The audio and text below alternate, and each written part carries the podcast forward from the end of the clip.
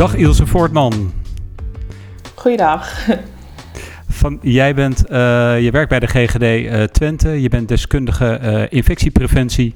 En vandaag gaan we het hebben over mondkapjes. Nee, ik zeg het verkeerd. Over mond-neusmaskers. Misschien kun je daar even.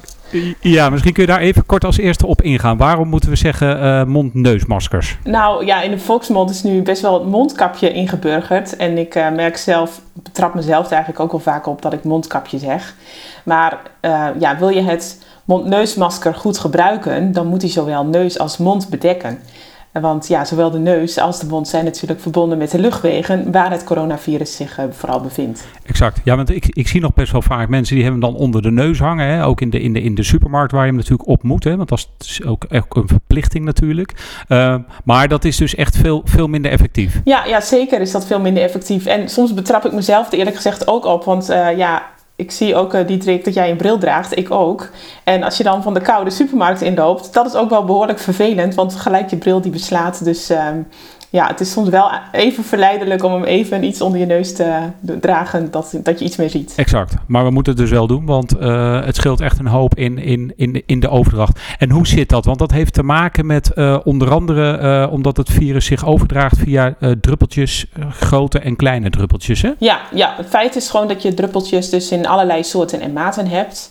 En uh, nou ja, een mond-neusmasker uh, voorkomt dus dat jij druppels gaat verspreiden naar je omgeving. Maar dan moet je het natuurlijk wel uh, goed dragen. Dus, dat, dus specifiek dit, dit virus, het coronavirus, eh, verspreidt zich nou, niet alleen, maar wel voornamelijk volgens mij door de lucht. Kun je, kun je dat zo zeggen? Ja, ja, het is natuurlijk zo. Kijk, bij niezen, hoesten, daarbij breng je druppels in de omgeving. En dat draagt natuurlijk door de lucht, draagt dat naar de omgeving.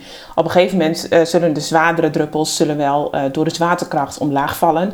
En dan zijn ze ook in de omgeving, um, ja, kun je ze weer oppikken als je bijvoorbeeld een besmette tafel aanraakt met je hand. En die hand raakt, komt vervolgens weer bij, in de buurt van je slijmvliezen. Dat zou kunnen, maar vooralsnog is men er wel over eens dat, dat, dat de verspreiding vooral door de lucht plaatsvindt. Dat is, dat is de grootste kans. Dus via, via, via die oppervlaktes, dat is eigenlijk, eigenlijk een kleinere kans. Wel belangrijk. Daarom zegt men ook, ook handen wassen. Maar eigenlijk die verspreiding door de lucht is veel, veel belangrijker. En de kans op verspreiding op die manier is veel groter. Ja, ja precies. Ja. Ja. Nu heeft men, uh, het, of het OMT, het kabinet heeft het overgenomen, uh, nou twee weken geleden alweer. Toen hebben we nog met uh, Chantal Bleker en Marina van Zelst ook over gehad.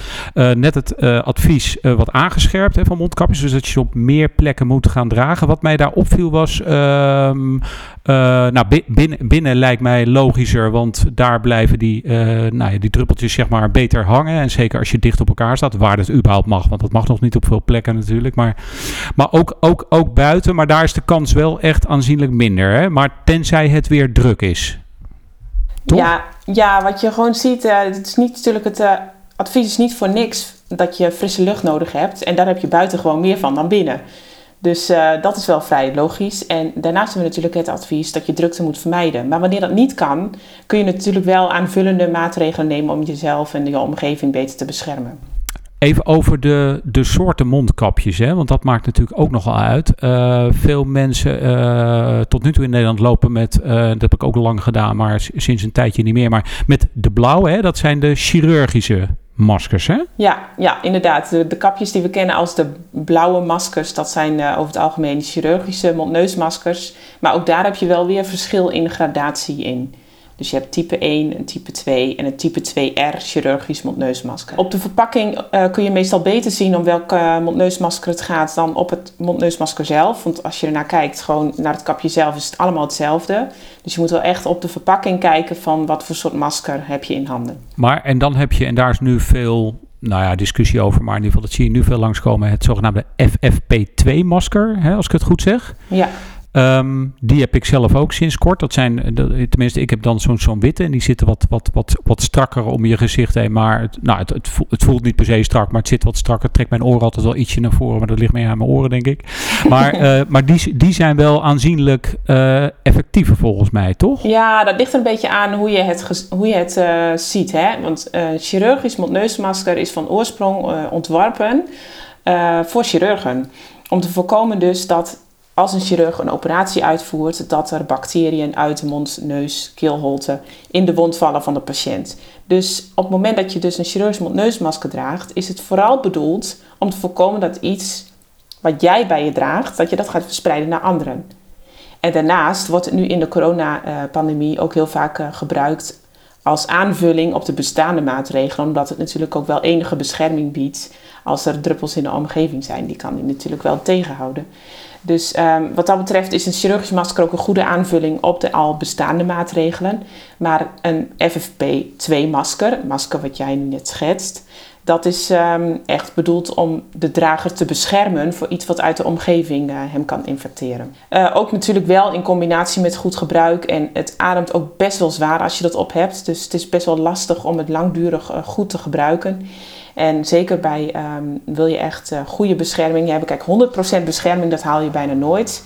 Maar wil je zoveel mogelijk bescherming uit een FFP2-masker halen, dan zou je ook een fit-test moeten doen. Dus dan test je als het ware um, hoe goed het masker aansluit op je gezicht en of er nog lekkage optreedt. En um, oh. ja, in, in het algemene zin zou je kunnen zeggen. Um, als je in een supermarkt loopt, is het risico natuurlijk anders dan als jij een coronatest afneemt, bijvoorbeeld. Dus daar zit wel een gradatie in, in hoe goed je jezelf moet beschermen. Naarmate de omgeving dus vuiler is, moet je ook betere bescherming dragen om, je, ja, om te voorkomen dat je besmet raakt. En hoe weet men of de omgeving vuiler is? Waar, waar, waar hangt dat vanaf? Ja, dat, dat is het voorbeeld wat je net schetst, een, een, een testlocatie versus een supermarkt. Welke is dan vuiler? Um, ja, ik zou zeggen een testlocatie, want daar verwacht je zieke mensen. En um, in een supermarkt, ja, we hebben natuurlijk de basismaatregelen. Als je ziek bent, blijf je thuis. Je houdt zoveel mogelijk afstand. Bovendien zijn de contacten in de supermarkt natuurlijk ook wat korter. Dus uh, ja, dan zou ik echt zeggen dat de testlocatie vuiler is dan een uh, supermarkt. Ja. Uh, daarnaast kijk je natuurlijk ook naar welke omgeving heb ik mee te maken. Is het binnen of buiten? Is het um, een goed geventileerde ruimte of niet? Ja, dus, dus daar kun je dan ook nog rekening mee houden. En als laatste, wat je ook wel meeweegt natuurlijk in zo'n advies, is hoe goed is men bereid om de voorschriften op te volgen. Dus we weten dat een FP2-masker best wel zwaar ademt. Dus als je dat advies geeft om die te gaan dragen en je wil goed effect hebben, dan moeten mensen natuurlijk wel goed dragen en ook bereid zijn om hem goed te dragen. En ja, ik schat wel in dat het bij een FP2-masker wel echt veel moeilijker is dan bij een chirurgisch mondneusmasker. Ja, ja. Ik ben wel echt gaan zien in mijn omgeving, ik woon dan zelf in Amsterdam, dat mensen het wel, uh, gewoon mondneusmaskers überhaupt, hè, nog los van uh, chirurgisch of FFP2, dat men het wel echt vaker is gaan dragen. Dat ben ik wel echt, echt gaan zien de laatste, nou ja, het laatste half jaar misschien. In het begin was het echt nog wel... Uh, zag ik het echt nog, echt nog weinig. Maar het is echt, uh, echt toegenomen. Uiteraard is het advies ook aangescherpt en hier en daar natuurlijk ook, ook verplicht. Dat snap ik. Maar lo los daarvan zie ik het wel echt veel meer gebruikt worden. Jij ook? Ja, ik zie het natuurlijk ook in mijn omgeving wel gebruikt worden. Maar ik zou zo niet weten of dat echt is toegenomen sinds de afgelopen tijd. We weten natuurlijk wel in het begin van de coronapandemie dat Nederland een beetje aarzelde om het advies uit te geven of het wel of niet zinvol was om neusmaskers te dragen. Maar ja, um, ja ongeveer uh, nou, iets meer dan een jaar geleden uh, kwam toch het advies om dat te gaan doen. Ja, ja precies, precies, precies. En kunnen we zeggen dat dat ook wel echt, uh, echt, echt helpt, hè? Ja, ja ehm, waarbij ik nu wel echt kan zeggen dat als je dus... Um, nu heb nu het advies om die medische maskers te dragen, dat je er natuurlijk wel echt op vooruit gaat in kwaliteit van het masker. Uh, kijk, als jij een um, zelfgemaakt mondkapje hebt van een uh, oude zakdoek, kijk, dat is natuurlijk wat anders dan als jij een masker hebt die geschikt is voor medisch gebruik. En ook exact, voorzien is van een certificaat dat je weet, die is getest en die voldoet aan een bepaalde norm, hè, uh, aan de richtlijnen van hoe goed die beschermt. Ja, ja inderdaad, want je ziet nog wel eens mensen met een, een zo'n zelfgemaakte, zeg maar bij wijze van spreken met een zakdoek of een, of een, of een theedoek lopen, bij wijze van spreken. Maar dat, dat, dat werkt natuurlijk niet echt. Ja, het zorgt natuurlijk wel dat je de grote druppels die jij verspreidt, dat die wel enigszins worden tegengehouden. Dat is wel logisch. Maar het zegt natuurlijk niks over de kwaliteit van uh, de rest wat, wat het uh, biedt aan bescherming. En wat dat betreft is het nu het advies om een medisch masker te dragen. Gaan we er wel echt op vooruit in kwaliteit. Want dan weet je gewoon waar het masker aan voldoet. Uh, wat die kan tegenhouden, hoeveel die kan tegenhouden. Dus dat is veel duidelijker uh, beschreven. Nog heel kort even, je had er al wel even iets over gezegd, maar over die vuile, uh, vuile lucht of vu vuile omgeving, zeg maar. Wat, wat zijn nou typische voorbeelden ervan? Je noemde al bijvoorbeeld zo'n zo'n testlocatie. logisch, want mensen komen daar, die hebben misschien ook al, of die hebben, nou ja, misschien, die hebben waarschijnlijk al klachten. Ehm, nou ja, tenzij ze natuurlijk op reis willen voor een negatief PCR-test komen, hè, dan hebben er hopelijk de meeste geen klachten. Anders mag niet eens weg. Maar ehm, kun je nog wat meer voorbeelden daarvan geven? Ja, zeker. Um, ja, het heeft natuurlijk ook heel erg te maken in welke mate de ruimte goed geventileerd is. Dus um, ja. ja. in ieder geval bij onze GGD kijken we wel goed naar de locaties waar we testen. En overigens ook de locaties waar we vaccineren. Dat die ook goed geventileerd zijn. Want er komen natuurlijk heel veel mensen bij elkaar.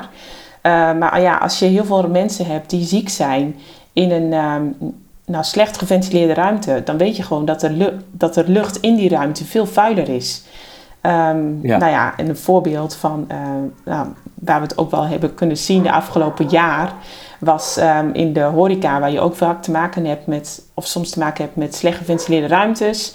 Mensen zingen hard mee, mensen dansen, mensen, nou, dan wordt er wat meer geademd natuurlijk. Dus dan heb je toch, als die ruimte slecht geventileerd is, heb je veel snellere vervuiling van de omgeving, van de lucht.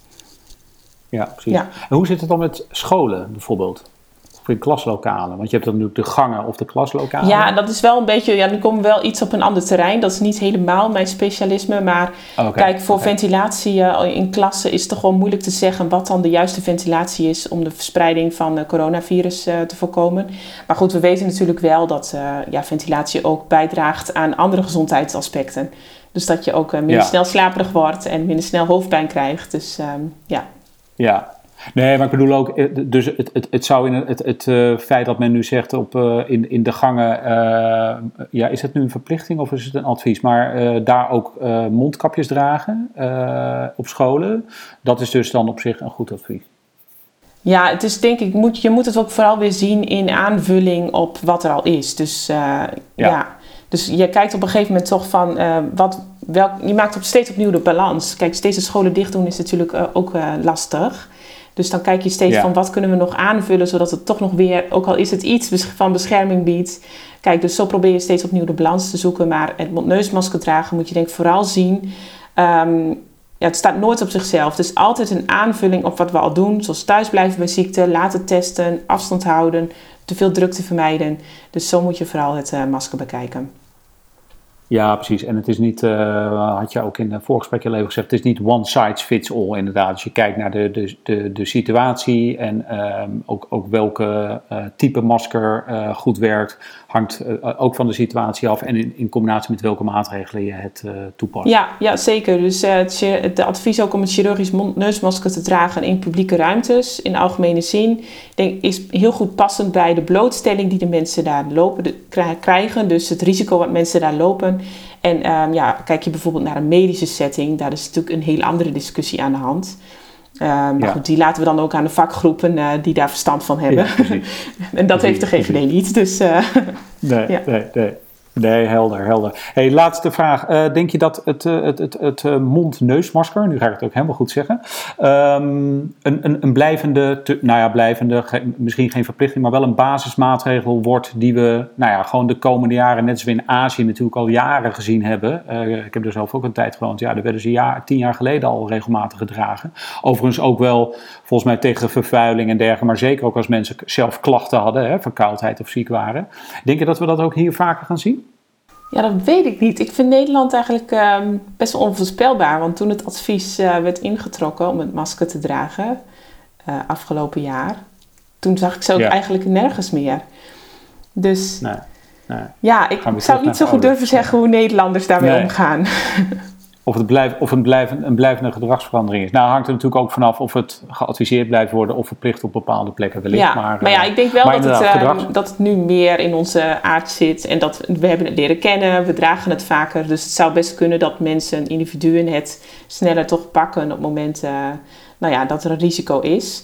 Maar ja, of we in, als Nederland in algemene zin meer mondneusmaskers gaan dragen of er dan bijvoorbeeld, als er dan bijvoorbeeld ook geen advies is, dat zou ik niet weten. Nee, precies. Dan zal het wellicht een klein, een klein deel van de bevolking zijn die dat wel vaker gaat doen. Tenzij er natuurlijk uh, in bepaalde situaties, als er weer golven uh, opkomen of wat dan ook, er uh, strengere adviezen zijn of een verplichting is, is natuurlijk wat anders. Maar, maar inderdaad, ik bedoel meer in de normale gang van zaken, zeg maar.